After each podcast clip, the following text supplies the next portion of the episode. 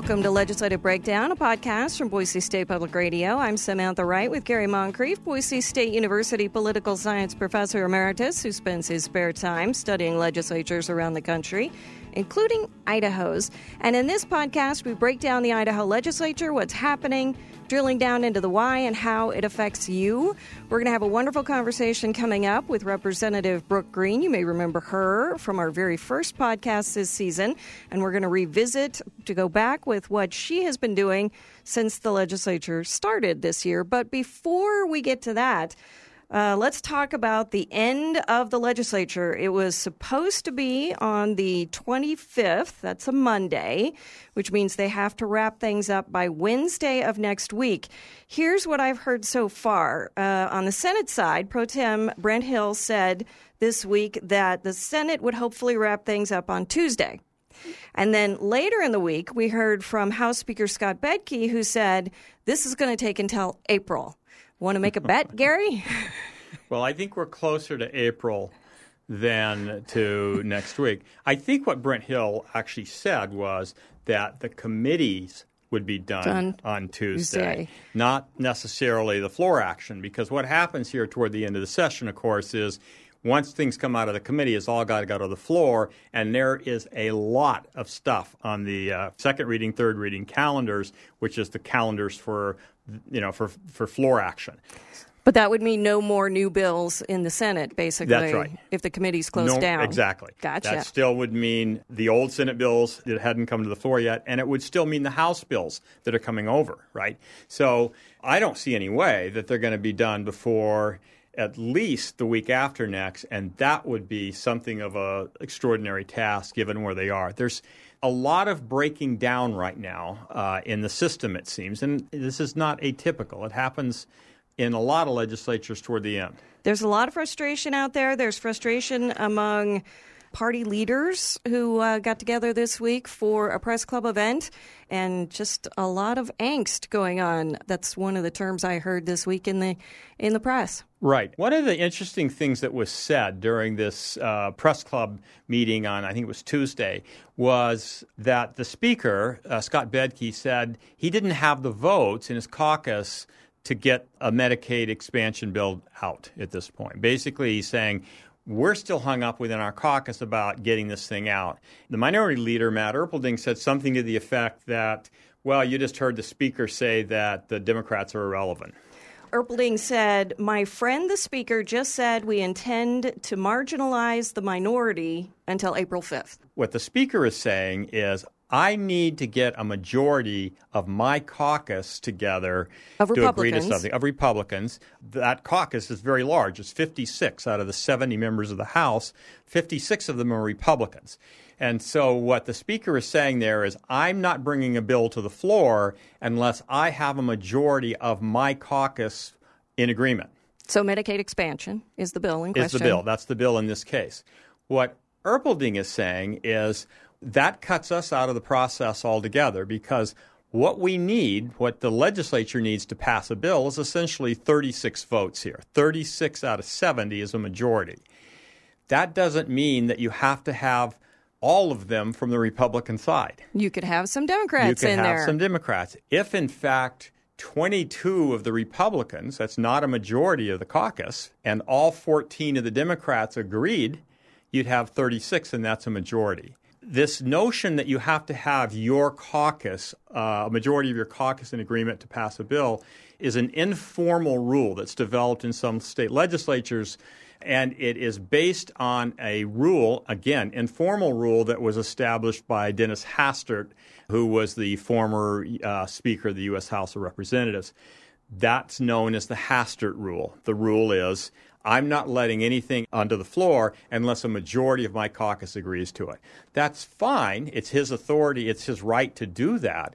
But let's recognize that what that that one of the things that does is it reduces the ability to pass bipartisan legislation. And it does tend to marginalize the minority party, whichever party that is in any particular state legislature. So I think that's the frustration that was being set forth there by by the minority leader. Gotcha. And still to come, we've got a very special guest coming up on Legislative Breakdown.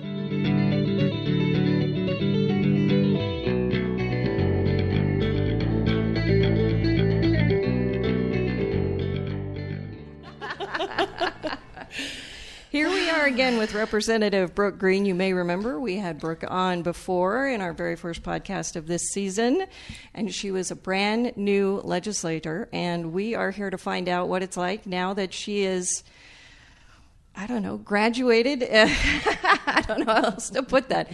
She's been through the ringer, and uh, and here she is now. So uh, so, how are you? What's it like? Wow, you know, um, nine weeks into this, I'm definitely still not seasoned. I, um, you know, have learned the ropes. I'm learning to navigate, which really is a complex system here. Um, learning kind of, you know, the customs associated with being in this position, all of those, you know, the nuances, and um, it's been a great experience so far. We thought that the session would actually probably end next week. It's beginning to look like that's not the case, but you may recall that we had scheduled this particular podcast with actually an idea in mind. And the idea was let's talk to a freshman, in this case, Brooke Green, Representative Democrat from District 18 in Boise. Let's talk to somebody early on, right in the first week of the session, as they're just getting started, and then talk to them as the session is ending. Uh, and see how their perception of the process and the legislature has changed, if at all, what do they know now that they didn't know that first week when we talked to them? So, what do you know now that you didn't know the first week? you know, um, I know now that there is it's a complex process. I mentioned that earlier, and figuring that out. You know, when we come in here, you know, we're you know big ideas, really motivated to get things done, and then you realize, no, you really need to take a backseat. Um, you know, and not necessarily a backseat on issues that are important, but a backseat in you know learning from your colleagues who are more seasoned. Um, if there's anything that you could tell somebody coming in as a freshman, it's you know your colleagues who've been here longer can really provide a lot of mentorship, um, give you some guidance. I don't know how many times on the floor I have leaned over to my representative Wintrow and said, now how do i bring this forward? How do i get up and debate? What is the procedure? Um, and, and, that's so important because that's how business is done. Um, what i know now what i didn't know then is you know getting a bill forward is really tough it's not easy. And you know i never did think it was but um, you really truly have to do your homework and certainly have everybody lined up especially as a democrat. Uh, i have to turn to my colleagues across the aisle if i want to see stuff going forward. I have one bill in particular that we thought we were in great shape and then the day it ended up on the rs it got pulled the night before. And um, boy, I was disappointed. But that's the nature of, of how policies and legislation is passed here, and I'm just along for the ride and learning it all as I go. What else uh, can you tell us that uh, maybe something that surprised you that uh, you didn't know at the beginning that you do know now that we don't know? There's never enough time. Period. Uh, we can't can't get to our emails and respond to all of our constituents as, as fast as we want. I have never seen so many emails come into one inbox in one evening. And why this is important, and it's so important for folks on the outside and you know who may not hear at the Capitol, when you are trying to bring a message forward and have your voice heard, write us a letter. When those letters show up in our inbox, you know, you are going to be one of a few. We'll open it, we'll read it. But oftentimes, from what I now know, if you send an email and it's really important you know those emails are flooding in with 100 plus additional emails. And oftentimes form emails or petition emails. So it is not uncommon for your voice to be uh, unfortunately buried. Um, the ones who came in the letter it was so much easier for me to, to read. When it's in an email uh, hundreds come in one night and, and that's a lot. And so it's a lot to go through those and try to read them. And that's why time is of an essence, and there's not enough of it here for us to really, I, I believe, do a great, great job for the people. What is it that has been most pleasantly surprising to you, and what is it that has disappointed you the most? So pleasantly surprising um, was I would probably say the number of friendships I've developed um, across the aisle because I uh, share my space with all Republicans. Disappointed? I would say, you know, probably biggest disappointment is some of the bills that are coming through that we are not passing. I think in one day, and it was the one day that I probably put my head on my desk and said, What in the world? Um, that was the day where we saw the child marriage bill come forward. That was also the same day that we saw the, um, the Child Protective Services bill come forward. And that was the same day that we saw um, the Dogs in Hot Car bill come forward. The Child Protective ones passed, but not in opposition. We certainly wanted, we did not want to see that one pass. The child marriage one failed, and then the dogs and hot car one failed. That was a really disappointing day because somehow in one day we, in my opinion, didn't do much to protect our, our most vulnerable population, which is our children, and at the same time our dogs, all in one day. And that was that was a tough day, and it was a reminder of why we're here and why we try to do the good work we do uh, for days like that because there's good bills that come forward and I want to help champion those and then there's some like like that happened and occurred on that day that are just disappointing. Uh, so is there anything else that you would just want to say that that we haven't asked here at this point? You know, I'd like to just emphasize people's participation and we saw that a lot and in committee in particular there was a number of times where certain bills would come forward where after they passed through committee and landed on the floor did we start getting a lot of correspondence. And it was just a minute too late. Because it's so important in committee for them to participate and oftentimes it'll end up on the floor we get these emails saying why did you do this? or we're in opposition and all i could think about was where were you you needed to be in committee, and that that doesn't apply for just people in general, but um, just citizens, but agencies as well. You know, there was a number of occasions where we would re- I would receive correspondence from agencies or stakeholder groups or nonprofits that were really concerned about particular bills. And I was like, you missed your chance. Um, because when they don't show up, we will have to end up becoming that voice in that committee. And um, there's a lot more weight when people are present than there is when they just, you know, unfortunately didn't see it. Well, thanks for being our guinea pig uh, on the podcast.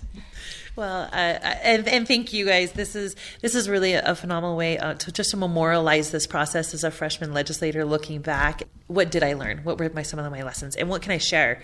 The further removed you get from your freshman year, and you get into those later years, um, you forget about the little things. And uh, I, I just hope that some of the takeaway is that we can help find a better way for people to participate in the process.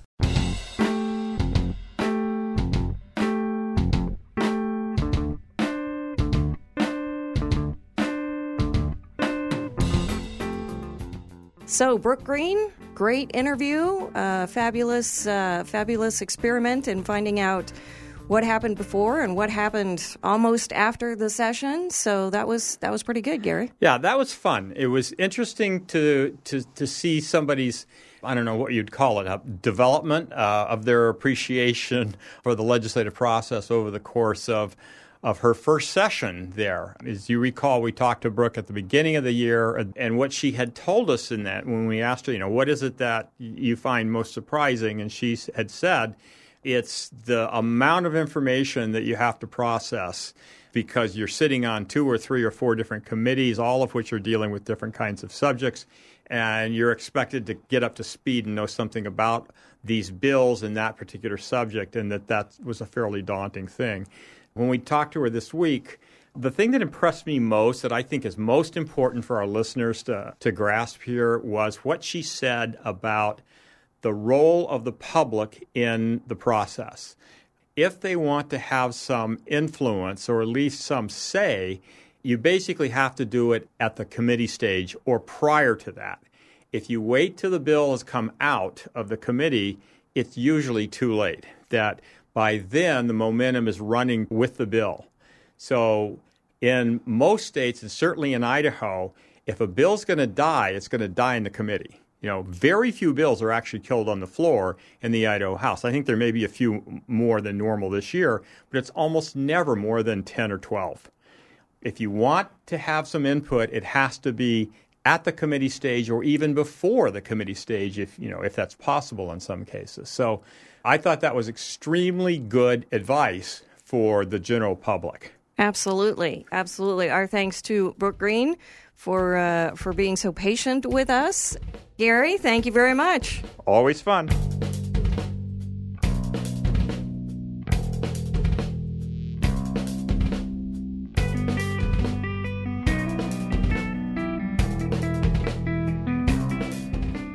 Legislative Breakdown is a podcast from Boise State Public Radio. I'm Samantha Wright with Boise State political science professor Gary Moncrief.